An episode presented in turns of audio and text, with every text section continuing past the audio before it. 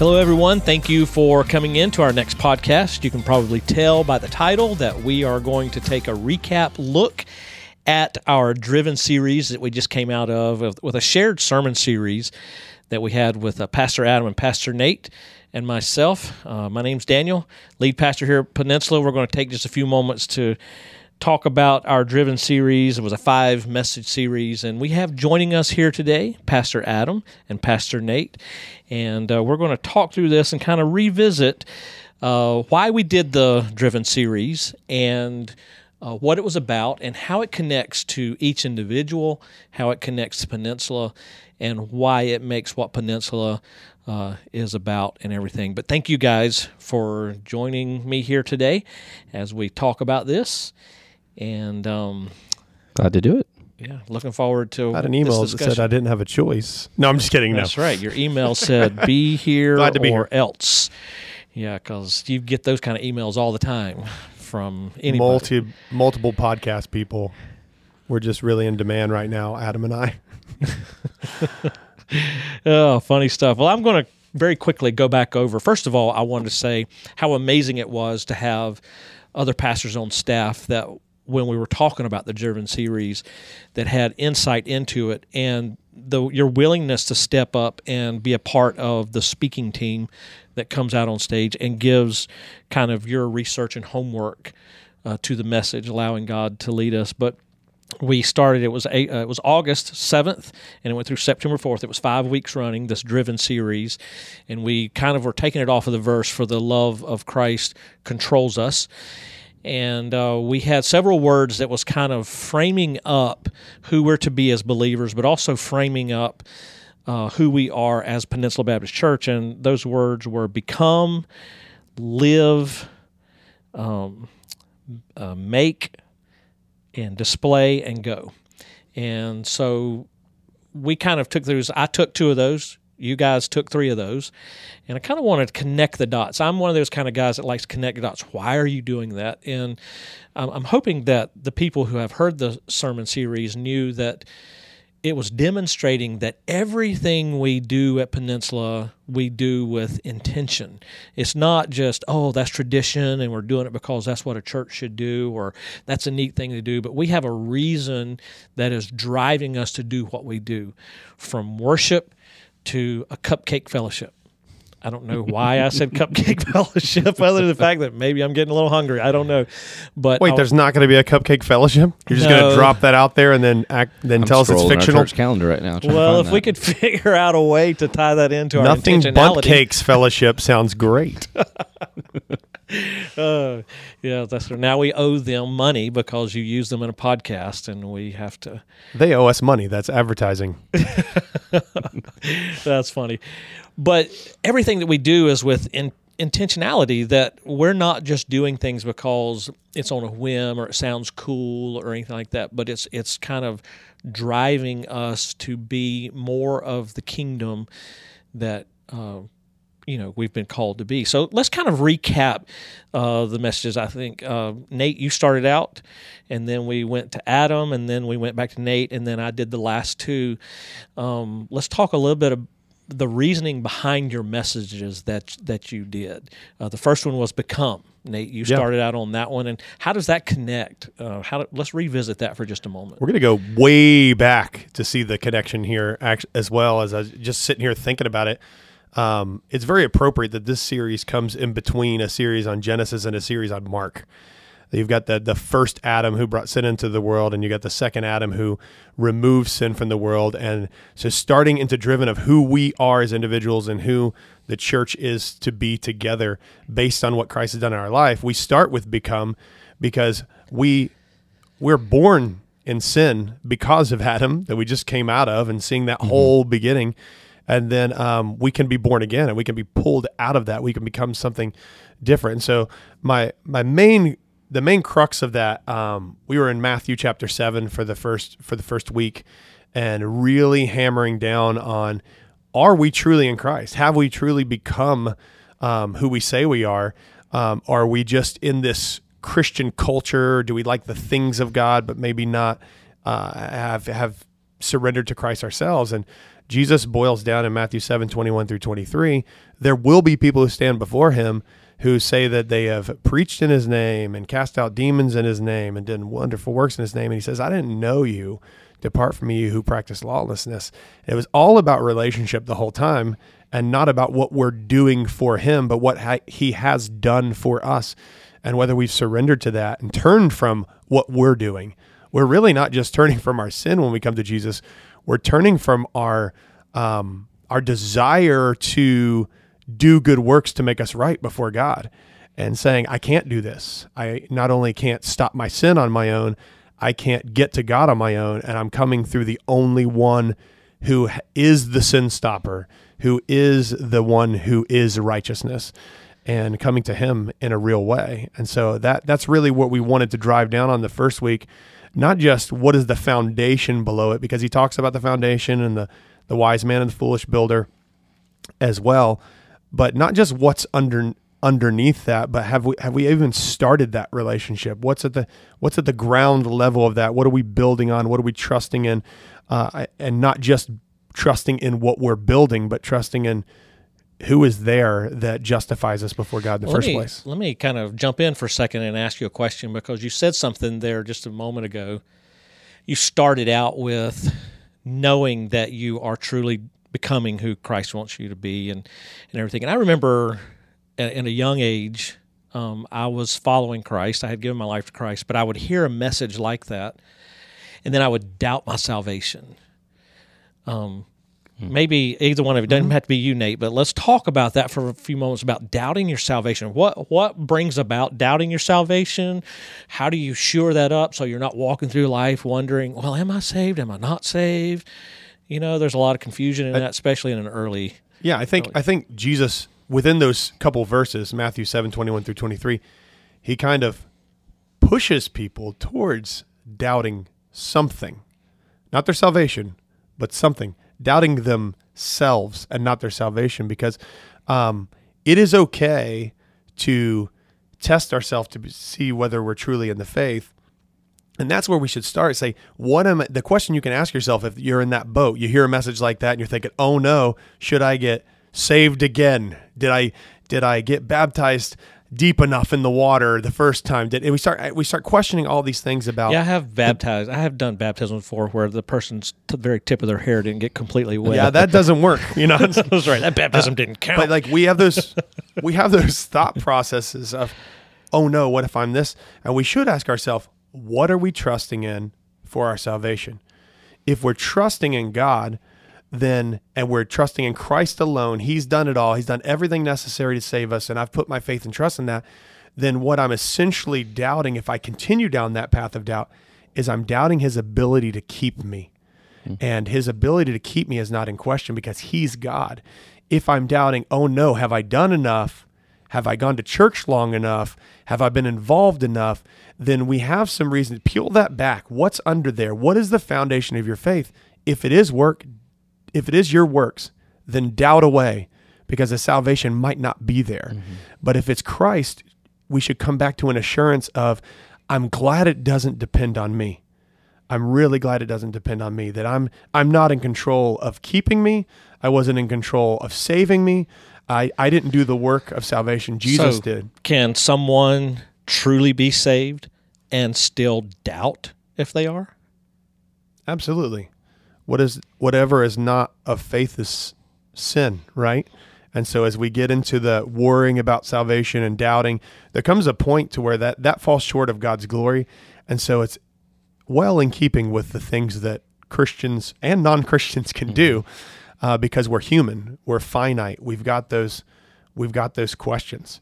Um, if we could never have any questions or never experience any of that, um, well, oh man, this is this really where I'm at? Then then then then we're in.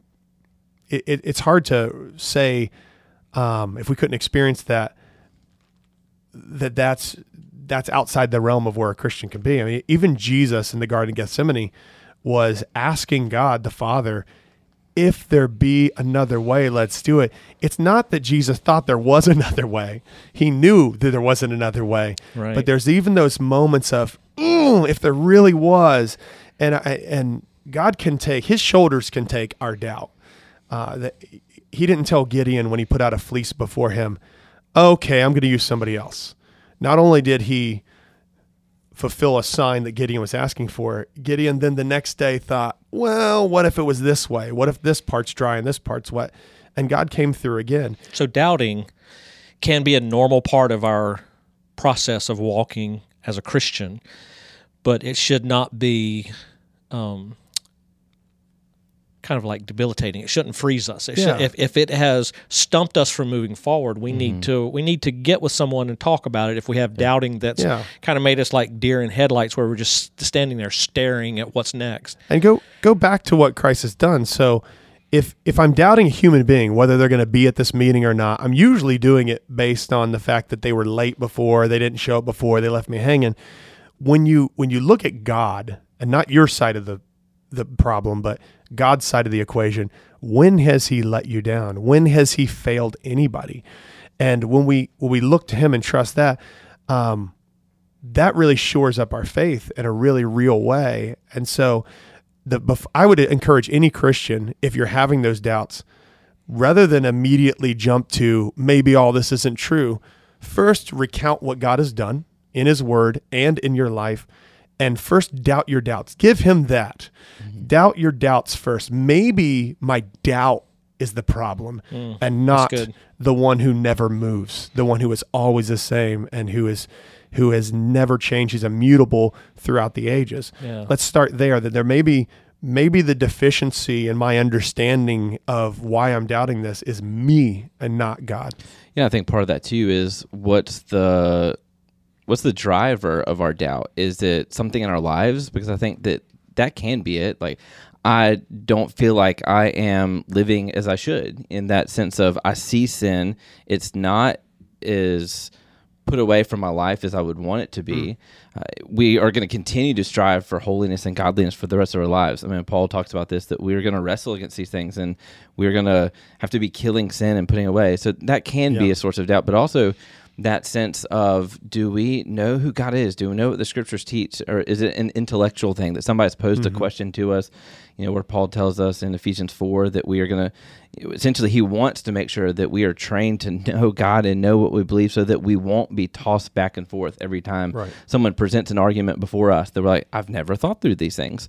And so I think there can be two different rationales Mm-hmm. for our doubt. Is it sin I see in my life? And I think that has a different answer Mm-hmm. than someone's asking a difficult intellectual or theological question. So the us. beginning point to be driven by Christ is becoming a believer in Christ. Yeah. And if you're not there yet, then please seek out. Consider today being the day that you um, seek out how to become a believer in Christ and giving your life to Him. And then that segues into Adam your message on becoming, not becoming, but what was the Mm-hmm. To live. To live. What living? And the reason I said I went to the word become was because the illustration you gave of the king who who was given the station, Mm-hmm. but he realized he wasn't the king yet in his own characteristics that he needed to become that. So maybe speak into a little bit about um, you know, a little bit more of that or wherever you feel you know, yeah, God so leading you on that. that really came from just this idea of really thinking through what it means to grow as a believer, and I think that that analogy is something at least that really kind of stuck with me. That idea of we hold the position of redeemed son or daughter of the creator of the universe. We are in Christ. We are uh, positionally sanctified and holy before God. But we all know that we don't feel that way often. That that's not necessarily when I look at when I woke up today through how that not is that's not always how uh, I feel like my life is depicted or what I feel like it looks like. And so I, I, that illustration just kind of stuck out in my mind. Um, I, by the way, I, I mentioned that movie, The King's Speech. I haven't seen it in a really long time, so it's not an endorsement of that movie or not. I don't know what's in there. I can, you know, it, it, but it's a really interesting movie of and just this idea of somebody who knew that people were relying on him they needed him they needed him to be a certain way and he was just simply not capable of doing that and he worked he gave effort he strove and that stuck with me because i think one of the things we have to be careful of and there's a couple of really good um, things i've read on this a while there's a book by a guy Kevin DeYoung called "The Hole in Our Holiness." And I, somebody mentioned a book that I recommended to them this last Sunday, and I said, "If I'm good for anything, it's a book recommendation." so I'll give you that one if you're interested. But one of the reasons that stuck with me is I think we can be prone to going too far one way or the other, like we can be scared of legalism that you know if you strive hard kind of what nate was talking about if we strive hard enough we work hard enough that we feel like that is going to secure our place before god and that will leave us empty. That will not work.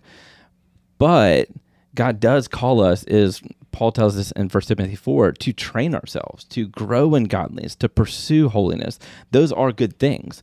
And so what we don't want to do is in a desire to make sure that we are not living in portraying ourselves in some sort of legalistic way that we want to just kind of flippantly not worry about holiness that you know it's not that like we we rely on grace and absolutely we do but that has implications for our life and that should mean that we are growing in christ likeness as as paul said in romans 8 that we're we're going to be conformed to the image of the son and we're going to look more like christ. And so just the idea that we want to train ourselves for it. Part of how we live as believers is to strive and to work toward godliness and to center our lives around that. And when I said a minute ago about doubt can come from either one of those two ways, sin in our life or something we believe, that's what really kind of skipped down toward the end of that passage in First Timothy 4, where he does he, he tells Timothy to keep a close watch on your life and doctrine. And so many times I know that people in my own life or people that I've talked with from someone from the church or somewhere else who someone in their life is is walked away from the faith or struggling it's one of those two things almost always. It's a sin that is crept up and they know that does not match to what they say they believe. And in some senses they're being honest to say those two can't go together or it's something uh, that they're struggling with a, a particular aspect of theology or what scripture teaches. And so, you know, it's using that analogy in the sermon of one of the most embarrassing and terrifying moments of my life. I, my wife was like, Why are you outing us in front of everybody about losing our daughter on the beach? Uh, but using that because what I wanted to say there was that gut feeling of terror um, mm-hmm. when when I realized that we, we didn't know exactly where to put our eyes on a four year old that is what sometimes I feel like that can happen if we take our eyes off our life and our doctrine what how we live and what we believe. That somehow then we're going to come to that place of just this gut sense of something terrible has just happened. Well, let me let me ask a question. This doesn't have to be just for you, Adam. This could be for you as well, Nate. Um, this is one of the benefits of kind of hosting a podcast. I can throw these questions out there and just sit here and quietly and listen. Um, but uh, the the the becoming, the living, mm-hmm. uh, trying to become more like Christ. If the sanctification process is complete at at the point of me receiving Christ into my heart, I am washed white as snow, as some of the old hymns would say. Mm-hmm. Um, I am cleansed. I am forgiven. Uh, what? Why can't I just be me now? Why do I need to try to become like Christ in my character and in my lifestyle? Why can't I just be me? If if if the blood of Jesus Christ sanctifies and cleans and pays the penalty for all of, of everything that I've have done, am doing, and will do, why then do I need to become like Christ? Ooh, that was a good one. I, am I'm, I'm waiting to hear this I, one. I think the very beginning of your question, you probably meant to say positionally we're sanctified. Right. What did I say? I can't uh, remember. Uh, you said the sanctification process is complete. Oh yeah, gotcha. Um, but I know what you mean. Like yeah. the, we're justified, mm-hmm. and we are. We are that. Like we we are. And he didn't use this word before when Adam was saying that we're righteous and holy and so forth. We we try not to use the word we're perfect, but that's what the Bible calls us. We're perfect. We're holy. We're set apart for something else. But we don't always look like it. And if we don't continue with progressive sanctification and and and where we're trans we're being transformed into the image of his son so that people can look at us and see Jesus, then no other people are going to be drawn into that relationship. Why would I want to be like somebody who's just like me? And where there's no vision, people cast off restraint. They're like, you know what? I don't know what I'm going to do. I don't know where I'm going to, what I'm supposed to do with this walk. So therefore, I'm just going to do whatever. There's that, there's that mentality, and and I've seen that all through ministry and all through my life, especially in the South where we live, where people are just like, yeah, I did that, I made that right, and they haven't been involved in the church. They don't they don't fellowship with other believers, and they've just kind of punched a ticket and they think that saying a few words in a certain order mm-hmm. has somehow given them access to heaven, but they were never trying to get access to a new life in Christ. They were trying to get access to a get out hell free card or something like that. And and there's a uh, it- it's kind of a dangerous position to be in because it's like what what were you really trying to do there? Um, because when you're a believer, although you're specifically forgiven, we have to start to be like the one who's redeemed us because Jesus really came so that he could present us, uh, we could be presented as a bride without wrinkle and without spot, um, not so that we would just be called that. Uh, we- Well, and we're to be a new creation. Yeah, So a new kind of creation. halfway answering my own question. I had someone sitting in my office today that was saying one of the reasons they have not given in to the Christian faith yet is Mm-hmm. because of what they've seen demonstrated through other believers, uh, quote unquote believers, I guess Mm. yeah. I should say, which um, I had to kind of talk through that a little bit. But when he first said it, I was thinking, oh, goodness, I hope you weren't watching me because I would hate to be the one that was a stumbling block for you coming to Christ. I think you have to be. I think that's that is valid. I think we have to be careful with it too, because yes, we are positionally sanctified and holy before God. When when God looks at those who genuinely professed faith and trusted Christ, He does not see sin and our brokenness and messed up life. He sees the perfect life of Christ in us but we have just a lot of things that Paul tells you know we're going to spend the rest of our lives being conformed to who to changing and becoming who uh, God desires for us to be.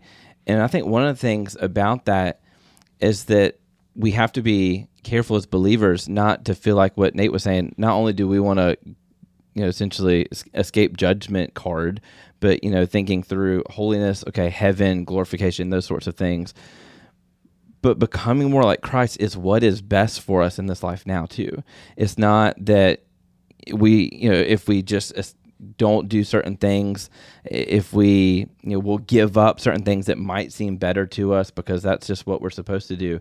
But when God tells us how to live in this holy lifestyle and this redeemed lifestyle, it's not because He desires just to kind of see how far we'll go. He knows what's genuinely best for us. And I think that that's part of us growing in that and, and desiring that holiness is for us to realize that might not be what the world and people around us tell us is best, but that is what is good and right and best for us in this life, even mm-hmm. now. Yeah, and I think this the and the love of Christ controls us is the foundation of what that driving motivation is. It's not within my own nature to want to do better. It's the love of Christ that's compelling me and controlling me mm-hmm. to to do better and to be better. Yeah, if, if it wasn't for fear and shame and guilt and regret and comparison, we'd never have anybody in our office talking to us. You know, those those things are the things that are attached to living a life of doing what we want rather than pleasing God mm-hmm. and glorifying him in what we do. And so God is offering not this cage that you're in. He's offering to free you from the cage. He's offering to give you abundant, fulfilled, free life where you don't have the guilt, shame, regret, you know, all the stuff I just said. Um, you, you don't have that. And I, I think that that is, that is what the beauty of it is because um, it's not about, okay, I'm a Christian now. Now I need to try to do better, be better. All our righteousness is filthy rags. And I believe, I firmly believe a Christian could be presenting filthy rags before God if they're trying to do good things on their own and not allowing those good things to to flow through them with the help of the Spirit. Because if we walk in the Spirit, we don't gratify the desires of the flesh. They they they work counterintuitive, but we can, for the wrong motivation, be gratifying the desires of the flesh even in our good works, um, not because uh, good works are bad, but because good works apart from Christ have always been filthy rags. It's got to be Him living through us, as if God Himself were making His appeal through us. And I think to tie it back to what we were talking about with people just worrying about, oh no, what if I didn't do this? It, it's the same. Am I really a Christian? Am I doing enough? Am I being good enough? All of those things. One of the reasons why we have so many doubts is because the Holy Spirit speaks in, in the same way to a non Christian as a Christian. He says, that sin's not supposed to be there. Give it to me. And so when the non Christian is drawn to Christ and they give those sins over, and they repent from those sins, they give it to the Holy Spirit, they're following that prompting. And then a Christian starts doing the wrong things, and the Holy Spirit's like, that sin's not supposed to be there. Give it to me. You're supposed to turn from that. And sometimes we can mistake that conviction for um, a drawing to salvation when we already have life in Christ, and He's really calling us to holiness. Yeah, yeah. um, and, through Him. and I wanted to take a moment. You have kind of alluded to both of you actually have uh, alluded to this verse, and so I was just looking it up. It's in Ephesians chapter two, and it's uh, really starting that concept of what you were just talking about starts at verse 8. It says, For by grace you have been saved through faith, and this is not your own doing. It is the gift of God, not a result of works, so that no one may boast. For we are his workmanship. That's a cool pulling out of that. We're his mm-hmm. workmanship. In other words, he's doing a work in us, created in Christ Jesus for good works, which God prepared beforehand that we should walk in them. So part of that changing, that that living after you become a believer, and that living and that character change is a work of God in our lives that's kind of pushing us forward, which brings us back to now, okay, so we have kind of a we need to get beyond our doubt. Um, we need to become the character and the person, integrity in our walk and belief system that God has called us to because the love of Christ controls us. But then there's a higher call, even in that, that now we're asked to go multiply.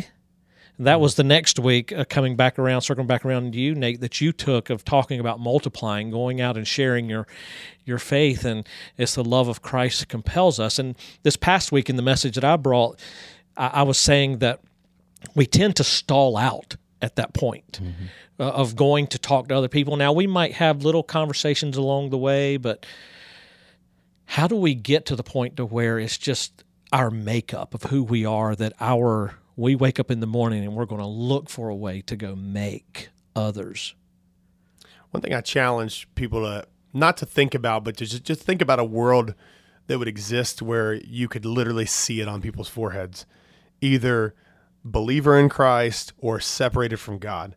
If we saw that, it would change everything about us. I, I think some things that you shared this past week um, pushed in that direction too.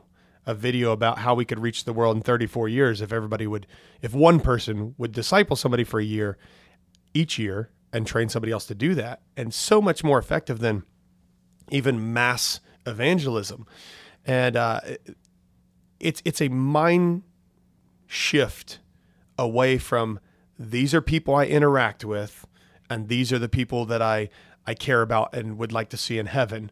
To these are the people for whom Christ died, and seeing that everywhere, and seeing that and um, on the waitress's forehead and on on the the person working on your car and everywhere that your your your kid's teacher it, it changes it because it it takes that the level of responsibility of what an ambassador of Christ actually is a representative of Christ not a I'm not just a servant of Christ. I'm not just a a disciple where I'm I'm learning and hopefully following and stuff. I'm I'm representing him everywhere I go. And there's not a downtime for that. And that that that's not a, a legalistic pressure of oh no I can't mess up. People are watching. But if the motivation is the love of Christ if that's what's controlling truly controlling us then um, how we view how we view other people is going to shift. It's going to change to hopefully more loving when somebody cuts you off in traffic or even cuts you off and gets in front of you in the in the checkout line it acts like they didn't see you lined up there. Uh, th- there's somebody for whom Christ died and that that should shift for it shifts for me of yeah that person may be a pain to my earthly existence right now but in the grand scheme of things who cares that I'm one further back in this line or one further back in this this line this is somebody who is separated from God potentially. Um, they may be a believer who's just messing up in the moment. Right. Um, but it could be somebody for whom Christ died. And who am I, a flawed human being who doesn't deserve a relationship with God and who has one simply because of God's grace, to try to deny that type of grace through my actions and attitude to this person. And that I'm saying this as if I've got it all figured out and I never mess up, but that's not the case. You know, I have these same thoughts, I have these same um, tendencies as human, and they're things I have to take captive and give them over to Christ. Otherwise, uh, my mind will be renewed in the wrong way, and I'll start to develop these lines of thoughts where that's my go-to, rather than to walk in the Spirit and to think like Christ as the as the go-to, mm-hmm. and the other things to be the foreign things that I need to keep out on a regular basis, because we want we want the Spirit to lead us. If the Spirit's not leading us, we'll be led by anything, and and that's that's damaging because then as an ambassador, I don't represent Christ. I don't look like Christ, and it and when he says as if God Himself were making His appeal through us, and then you sit down in your office with somebody, or I sit down in my office, or Adam, and the person say that you know I would have probably been been a Christian if it wasn't for Christians, then our being ambassadors is as if God Himself were making His appeal through us. They're hearing that God's a certain way because of the way we are as ambassadors, mm-hmm. and when they're painting a picture. and that we're yeah we're painting that picture we're we're we're spelling out the bible in a way that the bible isn't spelled out I think also just familiarity with doing it, right? Like, so if I'm going to share the gospel with somebody and it's the first or second or third time, it's going to feel maybe kind of awkward. I'm probably going to stumble my way through it. I'm not going to feel eloquent or like I did that really well. Mm-hmm. But if we quit at that, we're never going to get better at it. You know, it's actually, I'm sitting here as we're talking, I'm thinking, I'm sitting a couple hundred feet away from the place that I ever stood in front of a group of people and opened up the Bible and taught out of it. I was in high school.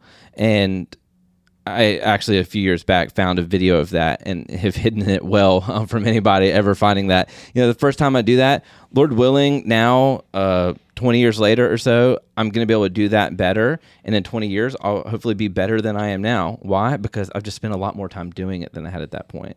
In that same way, too, if we're going to have a conversation with somebody, if we want to feel natural, if we're going to figure out ways to easily pivot a conversation about how we're going or something's going on with our family or things that people are struggling with to sharing the gospel with them, it's going to come out of doing it frequently. And so if we just allow ourselves to stumble a couple times and feel like, okay, I've got to quit because I'm not good at that, we're never going to become good at it. So we just got to continue to grow in it. Somebody First- has to be the first person you share. A, Yeah. And, and and and I think one kind of old school when I was growing up, um, I was taught that there's the gospel presentation and there's this five or six step thing that you do to share the gospel, and that helped me, but it also it, it hurt me because I felt like that if I couldn't get through all five, I have failed in sharing the gospel. It took me a long time to figure out that just a gospel conversation around who Jesus is to me is the beginning point of sharing the gospel with someone. Um, is putting that that conversation out there. I think sometimes our most difficult thing is steering our conversations to a gospel conversation. I mean, we're all ready to talk about, you know, any sporting event that you know, and the thing that we could have seen done better by that coach or by that player or by that driver or whatever. Um, we're all ready to talk about those things or the latest vehicle we have or whatever, you know, this. But when it comes to those gospel conversations, we tend to hold those in reserve. We don't have a mindset of saying, hey, I need, I, I want to turn this conversation into talking about things of my mm-hmm. faith. yeah and I, I think the, the first person i ever led to christ when i finally turned that conversation to is this something that you might like to do and they said yes this isn't the first time i shared my faith this is the first person i led to christ when they said yes i was thinking what now? why after what i just said and fumbled through you want to accept christ Yeah. so there is that I don't there's- think you heard me clearly. yeah, yeah, because I was horrible. But I, I did hear somebody say, and that led back to it because I, I was so, I almost didn't say that at the end. I almost said, well, I hope this is something you think about. Um, somebody told me, do you know the ABCs of salvation? Uh, th- this was this was early in my Christian walk, and I was like, "It's it's admit, believe, confess." See, I only had three ways. You had five, or the four spiritual uh, laws. Depends on See, I don't even remember. I think it was five. I was like, admit, believe, confess. They're like, no, it's the same as sales. Always be closing. And and I was I laughed about it, and they were like, no, seriously. So many people will share the gospel, and they never then look at the person and say, have you ever thought about this for you? And it changed the way that I shared my faith because I was just kind of leaving it out there and never really giving like I was like basically I was throwing a ton of worms in the water but there was no hook. I like think I think too we're kind of like uh, we stall out because Mm-hmm. we think whether or not the person gives their life to Christ is completely on us. yeah. And I I think if we can switch our mindset to say that we're we're only failing if we're not sharing our faith. Absolutely. But the person coming to Christ is on the Spirit of God. It's not Mm-hmm. on us. I mean, do you guys agree with yeah, that? absolutely. statement? Yeah. And I think also, you know, you, so Nate talked about the you know, ABCs or the four spiritual laws or the story or the, three circles. road. There's all sort, Yeah, Romans road. There's all these different things. And I had an evangelism professor when I was in a seminar a couple years back that was talking about this, and he was like, "Don't." Just mem- he actually helped write one of those the story. He's like, it's not just memorizing a presentation. Like, okay, here's mm-hmm. you know person A, and it's like a salesman. I got to get through this but actually know what it believes. So when we're talking about the creation and the good creation of God, it's not just that we know the couple verses to point out and these different things. Do we know what we believe about God as creator and how he intended things so we can actually have a conversation with somebody around these things? So, can I totally mess up sharing my faith? if the gospel's not present. I, I, think if you're just telling them about the the church kind of like as a social club or something like that, or it's really helped my family just to have some people, they can get that they can get that down at the bar or at an actual country club. Um, but if you're sharing the gospel, like Paul, I, I was reading in, in Acts recently. This wasn't Paul, sorry. Um, recently, I was reading. No, this was Paul. Sorry. recently, Somebody, somebody yeah, yeah, yeah. Somebody on the So it's in Philippians one. That's what it is. So in Philippians one, um, Paul was in prison and he's writing this to the Philippians, and he has to address something that they've told him about. Basically, that there's some people out there taking advantage of the fact that Paul's in prison to to gain power and prestige within the church. And it talks as if these people are actually believers too, because you know they're still uh, they're still in flesh, and and they're they're doing this even though Paul's there to kind of be like, hey, he's in prison, so I'm in charge and everything. And they want. It seems like the Philippians had wanted him to address this, call them out, and he and he says, you know, if they're they're preaching the gospel, whether it's through vain conceit or whether out of pure motives, I don't care. It's still the gospel going forward, hmm, So and it's truth is outside of ourselves. yeah, it's not something I would say. I would be like, you need to stop it. But Paul, Paul was at the point where he was like, the gospel's important. So if you if you're telling people that the death, burial, and resurrection of Christ is the only thing that can make us right with God, and that's a decision you made, it doesn't matter what else you fumble over, what, how you package it, whether you told a funny story, or whether you related to them on a deeper level, on on their interests and hobbies. It doesn't matter. It will not return void. And the gospel is the power to salvation to everyone who believes. So without the gospel, there, you're you're. It's like you're taking the power out. It's like you're trying to drag race somebody at a red light, but you have no gas in your car. You're like, oh, get ready for this. And then you're just sitting there and they just blow past you. The gospel's the power. So bring the gospel, bring the power. and God is the one who's doing it. And so we trust, like you're saying a minute mm. ago, we trust that the Spirit's working and that God is bringing people to salvation and we share, we share freely. But I think one of the other ways we have to be careful and not messing up is this, you know, we don't want to kind of become manipulative in how we're talking to somebody and feeling like it's so much on us that we've got to kind of change a little bit here or tweak this message here or really how we're doing it. You've seen that throughout the history of the church where, you know, mm-hmm. God moves in this incredible revival ways and the history of America. And then you see la- people later who want to see that happen again, but they want to see it happen again so much that they begin to manipulate people and how they are, how they're sharing the gospel and the, the, the ways that they're doing it and the methods they're using. So I think we just need to be So you're saying we shouldn't schedule a revival? That's a whole nother question for another day. That's a Uh, whole other yeah, episode. yeah, but that one, you know, but just, if you ever, you know, a guy named Charles Finney, I think, you know, he wanted to see revival happen and use incorrect methods because he wanted that so much he was willing to go a little too far. He and so that feeling of what what can we do? We can be faithful to what Scripture says. We can be faithful to share Christ with others, to to encourage, to to plead with them, is, is to believe, but then leave God at work there. And So- instead of instead of saying, I, th- I hear this all the time for any event, for anything we're doing church wise, for any time anybody's sharing their faith. There's always this. There's always somebody and you might be that person listening who said this, and I've said it before. It's all well meaning. We'll say something like, "It's worth it if just one person comes to Christ." And we've got to get that out of our mindset. No matter what you spin on the event or whatever, it's worth it if we're obedient mm-hmm. to the Great Commission and share the gospel.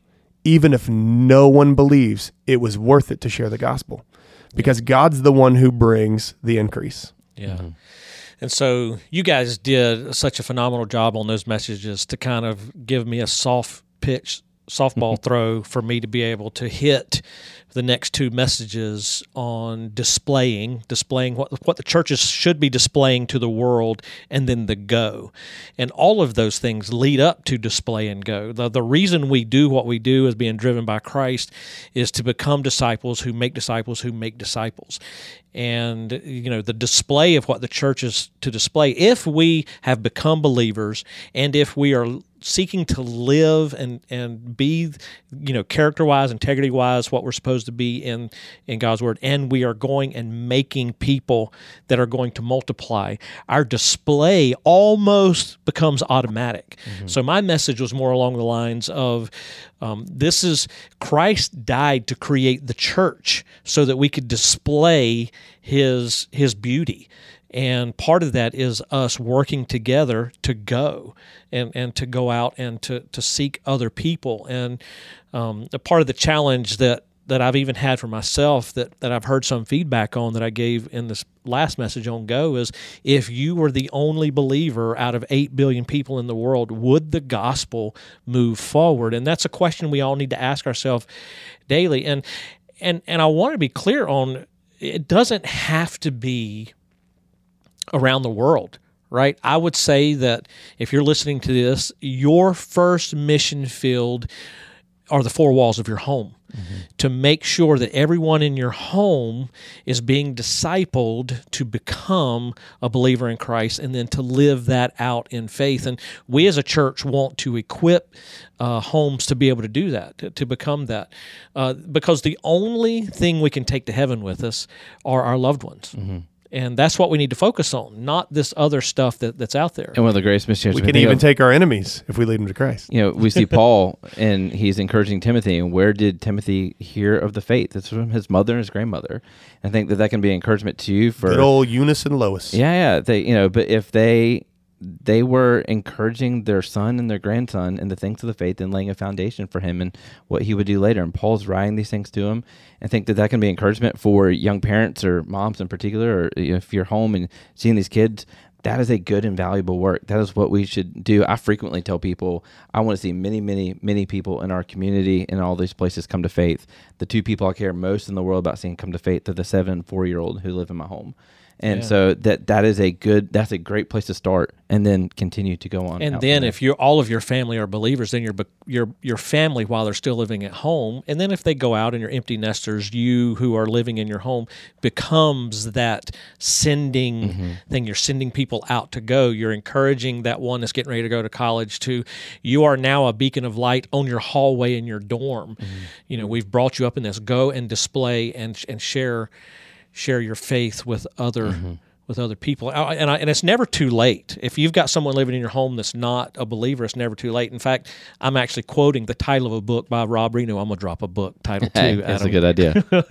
uh, but Rob Reno wrote a book. Uh, it was never too late, and it's uh, written on his story about he was uh, witnessing to his dad, who was not a believer. He was separated from God all the way up to the end of his dad's life, which was in a senior adult age. And uh, weeks before his dad passed, he gave his life to Christ. And, and his book is saying it's never too late. You need to continue to. Uh, uh, drop those nuggets of truth into people's lives and pray for them have other people pray for them that put the power of prayer on it how you know that god would break through the the the hardness of someone's heart. And he's constantly right? Isn't god constantly trying to do that anyway? Yeah. and uh, we've given that kind of the the job of that reconciliation of going out and telling people um, you know there is a separation from God, but He has made a way. And let me tell you about what I've found in Him, and that's kind of that the love of Christ controls us. So at the very end here, as we're spending the last just couple minutes talking through, I want us to speak through that what I said at the very beginning that everything we do at Peninsula is dri- driven by the love of Christ that walks through that. Um, I don't know. You could almost say the series we did called Driven, we were demonstrating a pipeline mm-hmm. Of you know you are here you need to be here. If you're not a believer you need to become a believer. If you are a believer you need to be becoming like christ more and more every day and you need to be making others. If you're becoming more like christ but you've never shared your faith that's your next step. Go share your faith with someone. Um, and if you are sharing your faith with someone look around you and see are, is, is your family is the church displaying the love of christ? And then are you helping send? And then asking the final question am i one that needs to go somewhere? Mm-hmm. I said i said it doesn't have to be around the world but it, It certainly it certainly mm-hmm. might be. And so you need to ask that question of of never being static. That's the thing i love about my faith is it never well, Christ doesn't want me to remain static. Sometimes I'm static, but He never wants me to be static in my walk with Him, that tomorrow brings something new to move me forward. And that's the thing that excites me. And that's what I want Peninsula to be a place to come that's never really static. It's moving forward to champion the kingdom of Christ in this crazy, crazy world that we live in. you know, as as we become and live and go and display and uh, I messed up one. That's okay. Anyways, whatever. as, as we become more like who Jesus wanted us to be, um, the the question you asked of would it spread if it was just you is is is huge. But I would ask another question too, like if somebody were to just observe you, if they were just to observe you, to write down what a Christian is, what a Christian does, and so forth, would they come up with what we've just talked about here? Would they come with something else? I'm going to name drop a book as well. So um, there's a book called The Christian. three book episode, man. Yeah, it was going to be one fish, two another one. fish, red. Just kidding. Um, but the Christian atheist. I read a few years ago by Craig Groeschel, and he asked those same questions of, you know, do you really live like you say you believe? Do you live like people are actually separated from God? Do you live like there's actually a heaven and a hell? Do you or do we just say these things? We believe these things, we go to church and so forth, or does it transform the way that you carry out your life? Because it can be easy to to live and do things as if those truths aren't real. Um, and if we do, we're, we're living as if we're an atheist, even though we would never identify as an atheist. We say, no, I believe these things.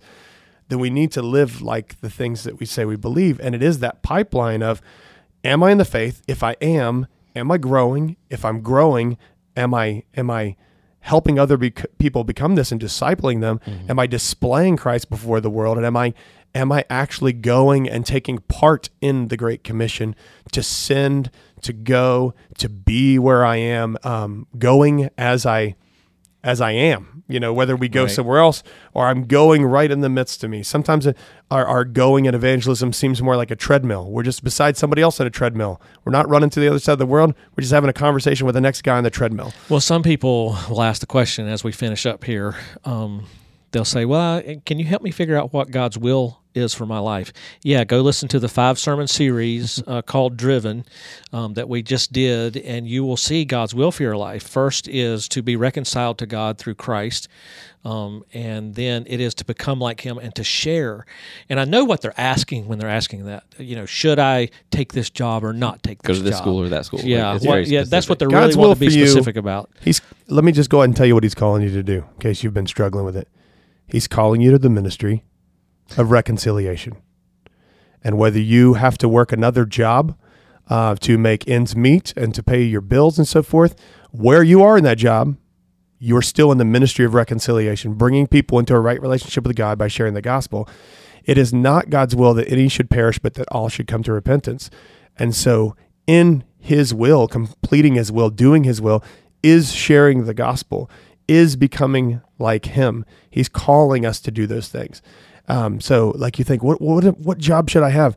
As a, you're an ambassador. that's your job, and you probably are going to make money some other way. Mm-hmm. Now, he may call you into full time vocational ministry where you make money that way. Um, but even then, your job is an ambassador. Whether people are paying you to stand up and preach on a Sunday, or whether people are paying you to get under the hood of their car, or to teach young children, or to to stitch somebody up in the emergency room, it's the ministry of reconciliation that He's called us to. And when we don't partner in that, it would be like being called to full time vocational ministry and going up and rambling on a Sunday morning and never opening the Bible.